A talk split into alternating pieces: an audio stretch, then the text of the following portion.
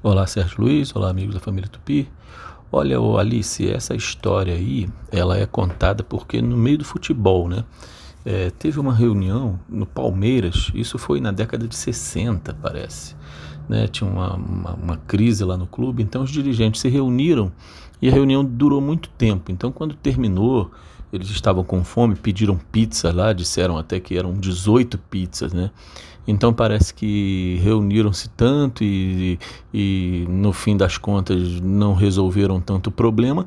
E tinha um jornalista lá, ele tem até o nome de Milton Peruzzi e foi ele que disse que a crise né, terminou em pizza, quer dizer, não se resolveu e eles comeram pizza lá. Depois isso ficou muito famoso na época do Collor, né, lá na, na crise política, né, na, na, década de 1990, mas ela surgiu assim, foi no meio do futebol e com o batismo, vamos dizer assim, desse jornalista, né, o Milton Peruzzi, ali pela década de 1960, tá bom? Um abraço, a língua é viva, bom domingo para todo mundo, vamos desenrolar.